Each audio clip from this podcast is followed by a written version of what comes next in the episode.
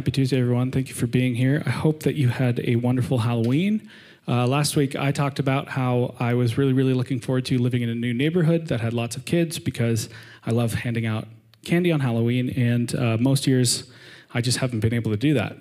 And I'm kind of a hypocrite. We had lots of kids. It was really great. And then, like, I'm getting old or something because it hit 8 o'clock, and once Daisy was in bed and wasn't running up to the door with me to open the door and give people candy, it just like wasn't fun anymore. So I was that guy that totally turned off my lights at like 8 o'clock. So yeah, I know. I deserve it. I deserve a boo. That's fine. Before we get into the talk tonight, I wanted to give you an update on Project Worthmore, the collection that we did all of October to collect items for care baskets for refugees coming from Afghanistan. Thank you. Due to your generosity, we were able to collect 128 things, which I this week am lugging down to Project Worthmore if everything goes as planned. And they're going to be able to use that to make dozens of care baskets. So thank you for that. We are going to this month participate in a toy drive for refugee children to give them Christmas gifts. And I'm going to get more information about that to you before next Tuesday so that you can bring something with you next Tuesday. But I'm really excited about that. I'm really excited about how this past one went. And I'm excited to make some more, to extend grace to more people who are coming here in a bad situation. In my mind, it sounds like a really great idea to help these people have some semblance of celebration and goodness and happiness, and letting their kids open some presents on Christmas is one way to do that. So tonight, like I said, we're going to be looking at one of the most famous scenes from the book of Exodus, the parting and crossing of the Red Sea. And through this story, hopefully what we'll see is that God saves through recreating, and he invites us to actively participate in that. God saves through recreating and invites us to actively participate. We took a break from Exodus last week, so if you remember from 2 weeks ago, where we stopped was the 10 plagues have come, the 10th plague has happened, and Pharaoh finally is willing to let the people go and actually is like running them out of town. And so they are in the wilderness away from Egypt, and that's where our story picks up tonight. We're going to be in chapter 14, and I'm going to kind of bounce around like I have been. So if you're following along, you might be like, oh, why are you skipping that section? But just hang with me. So this is chapter 14, starting at verse 5. When the king of Egypt was told that the people had fled, Pharaoh and his officials changed their minds about them. Come on, and said, what have we done? We've let the Israelites go and have lost their services. All our slaves are gone. What are we doing? So he and his chariot made ready and took his army with him. He took 600 of the best chariots along with all the other chariots of Egypt, with officers over all of them. The Lord hardened the heart of Pharaoh, king of Egypt, so that he pursued the Israelites who were marching out boldly. The Egyptians, all Pharaoh's horses and chariots, horsemen and troops, pursued the Israelites and overtook them as they camped by the sea. As Pharaoh approached, the Israelites looked up, and there were the Egyptians marching after them. They were terrified and cried out to the Lord. They said to Moses, was it because there were no graves in Egypt that you brought us out into the desert to die? What have you done to us by bringing us out of Egypt? Didn't we say to you in Egypt, leave us alone, let us serve the Egyptians? It would have been better for us to serve the Egyptians than to die in the desert. Moses answered the people, do not be afraid. Stand firm, and you will see the deliverance the Lord will bring to you today. The Egyptians you see today, you will never see again. The Lord will fight for you. You need only to be still. I just want to pause there for 1 second. These words that Moses just spoke sound really comforting and like really mature on his part, and they are. But the Hebrew here is a little more, it's got a little more oomph than this translation gives it. The word that he translates here as be still actually means be silent. And Moses is basically saying, shut up. Did you guys not see like the 10 plagues? Did you guys not see all of this amazing stuff that has happened so that we are free? And then at the first sign of trouble, you're like, oh, we should have stayed in Egypt. We should have died in Egypt. Guys, shut up is basically what Moses says here. Okay, picking back up verse 15. Then the Lord said to Moses, why are you crying out to me? Tell the Israelites to move on. Raise your staff and stretch out your hand over the sea to divide the water so that the Israelites can go through the sea on dry ground. Then Moses stretched out his hand over the sea, and all that night the Lord drove the sea back with a strong east wind and turned it into dry land. The waters were divided, and the Israelites went through the sea on dry ground with a wall of water on their right and a wall of water on their left. The Egyptians pursued them, and all Pharaoh's horses and chariots and horsemen followed them into the sea. During the last watch of the night, the Lord looked down from the pillar of fire and cloud at the Egyptian army and threw it into confusion. Pause there for 1 second. We skipped a section here. God is leading Israel through the desert. And during the day, the Spirit of God appears as a cloud in front of them. And during the night, it appears as a huge column of fire. That's why it says God looked down from the cloud and fire. Otherwise, you might be like, what is going on there? Okay. He threw the Egyptians into confusion, and he jammed the wheels of their chariots so that they had difficulty driving. And the Egyptians said, "Let's get away from the Israelites. The Lord is fighting for them against Egypt." Then the Lord said to Moses, "Stretch out your hand over the sea so that the waters may flow back over the Egyptians and their chariots and horsemen." Moses stretched out his hand over the sea, and at daybreak the sea went back to its place. The Egyptians were fleeing toward it, and the Lord swept them into the sea. The water flowed back and covered the chariots and horsemen, the entire army of Pharaoh that had followed the Israelites into the sea. Not one of them survived. Sorry, that is not a funny thing to laugh at, but my son is making hilarious noises right in front of me. But the Israelites went through the sea on dry ground with a wall of water on their right and a wall of water on their left. That day, the Lord saved Israel from the hands of the Egyptians, and Israel saw the Egyptians laying dead on the shore. And when the Israelites saw the mighty hand of the Lord displayed against the Egyptians, the people feared the Lord and put their trust in him and in Moses, his servant. So what just happened here? The Israelites are leaving Egypt finally, and then it's like everyone in charge is like, how are we going to do anything if we don't have slaves to build everything for us? What were we thinking? We should go get them back. So they chase them. They pin them up against the sea. The people freak out, kind of understandably, kind of not. And then God tells Moses, part the sea, or raise your staff over the sea. And the sea divides. The Israelites are able to walk through it safely. And then once they're through, the sea is pushed back in on itself and they all drown. It's a pretty horrific scene, honestly. And I don't want to get too hung up on the violence that is happening here, though it is an important thing to talk about. And if you want to talk about any of the violence that we see in the Old Testament, but especially in Exodus, I'm happy to talk with you about that sometime. But for our purposes tonight, I'm kind of glossing over it. Otherwise, we'd be here all night. But let's talk about the amazing things that have happened in this scene. This scene is obviously pretty spectacular in its own right, and just at face value, right? This is a miraculous thing that happens. But this scene is so much deeper, like most of this book, if we go below the surface. I've been looking forward to getting to this scene because I love what's happening here. This scene we just read is trying to tip us off to a bigger picture and a greater truth. And it does this by reaching back and echoing another famous scene from earlier in the Bible. In fact, it reaches all the way back to the very beginning in Genesis 1.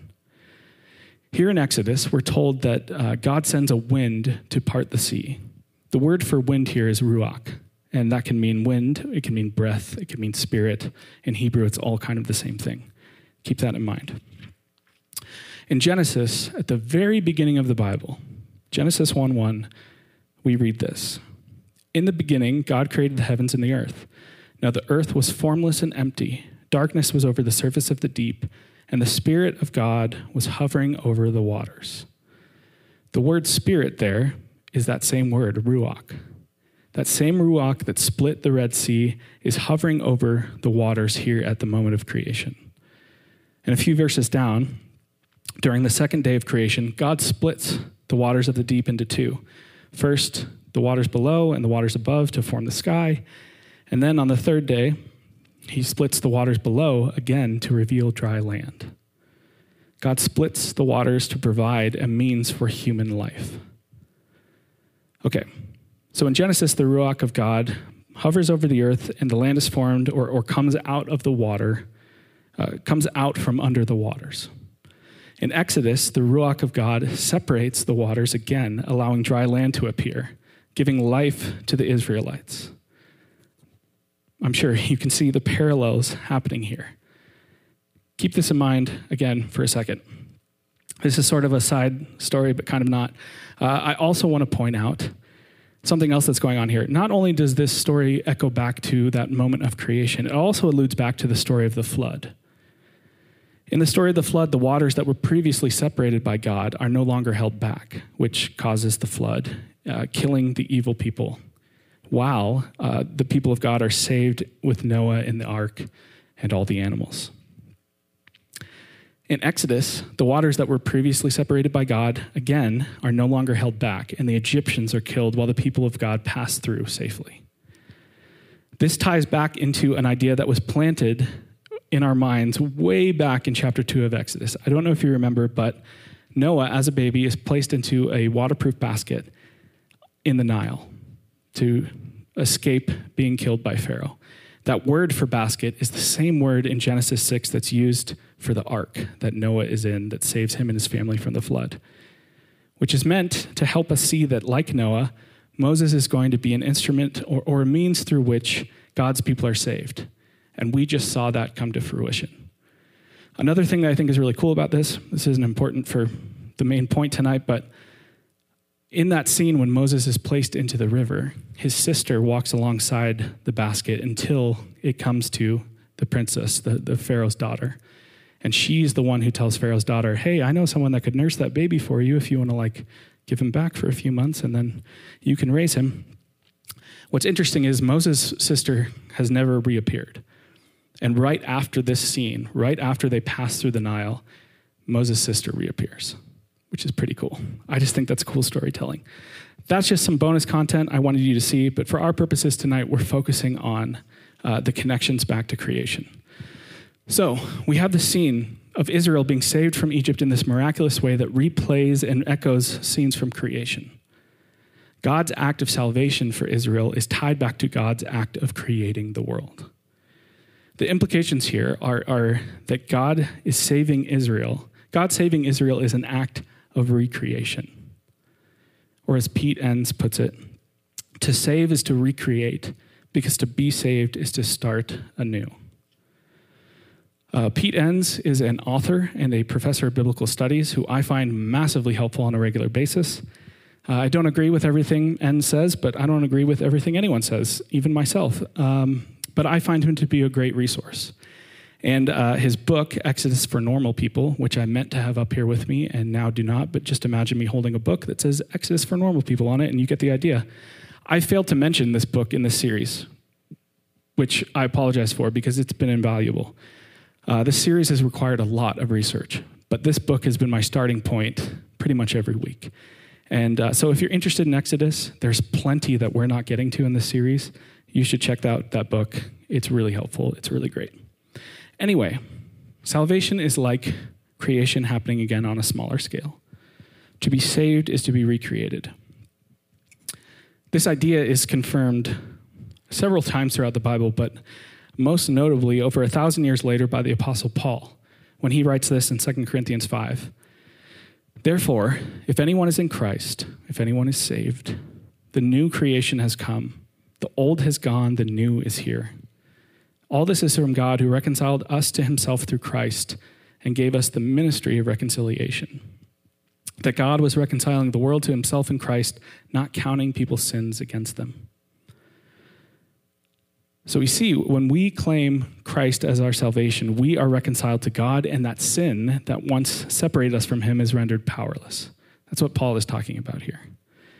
We are restored to the original goodness of creation. We are recreated in a spiritual sense. We begin the process of sanctification, or becoming more and more like Christ, more and more like the people God created us to be from the very beginning. There's a fresh start. There's a new beginning. God saves through recreating. So what do you need recreated from?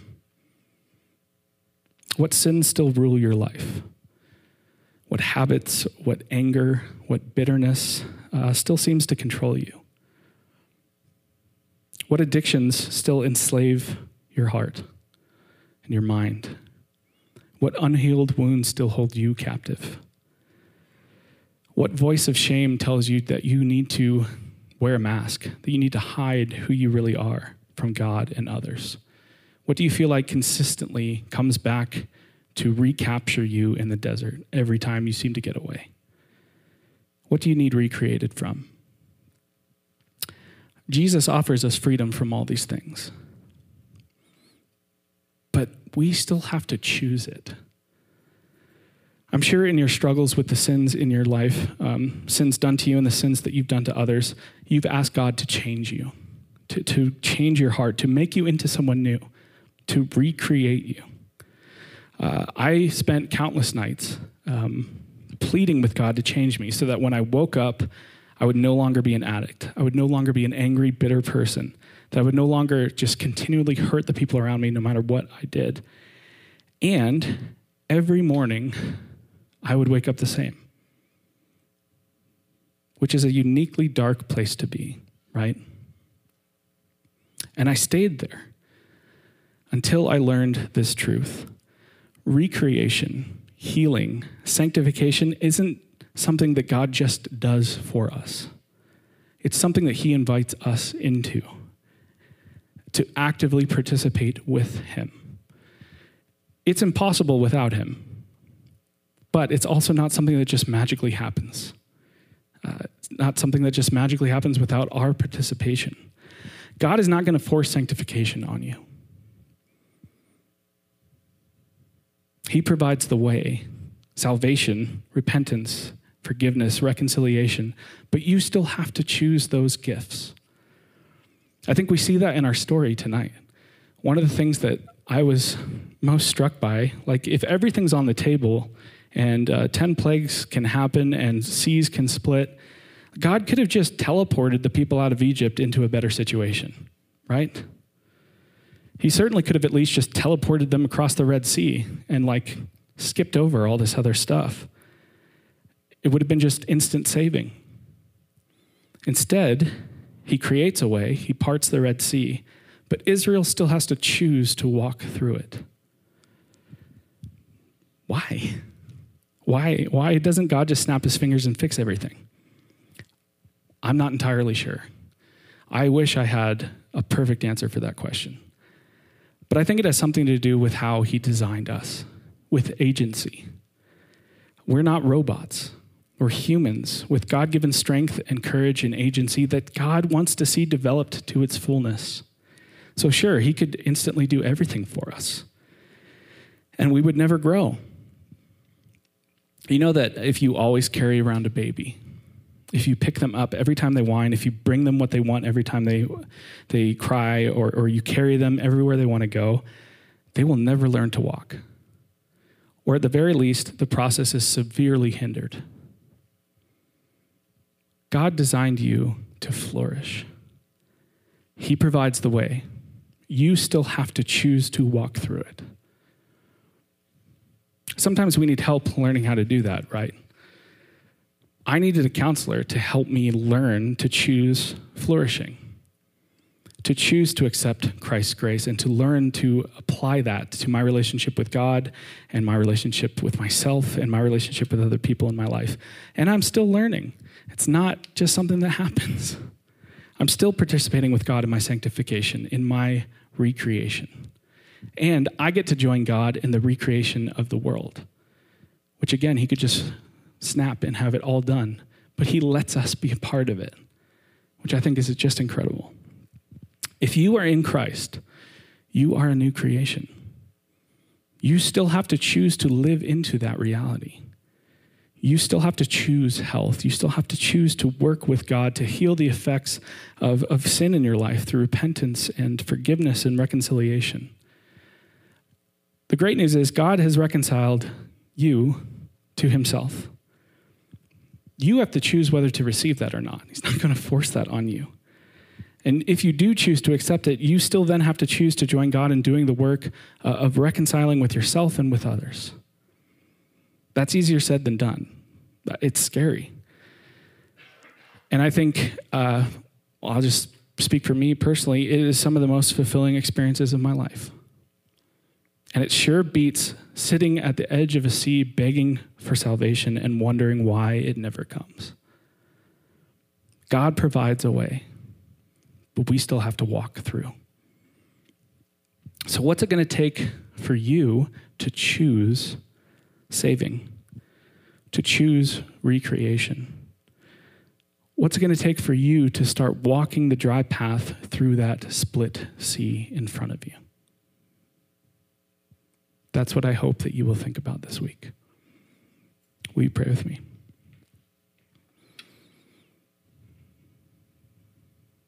God, thank you. Thank you that our salvation, our restoration isn't on our shoulders. That you make the first move. You come and find us. You provide a way for us to be reconciled to you. And at the same time, God, thank you that you allow us to be a part of that process. I'm sure it would be so much simpler for you to just make everything better. But thank you that you love us enough to learn and struggle and fail, to own the process with you along the way. God, I pray each of us would find a sense of meaning and purpose and inspiration in that truth.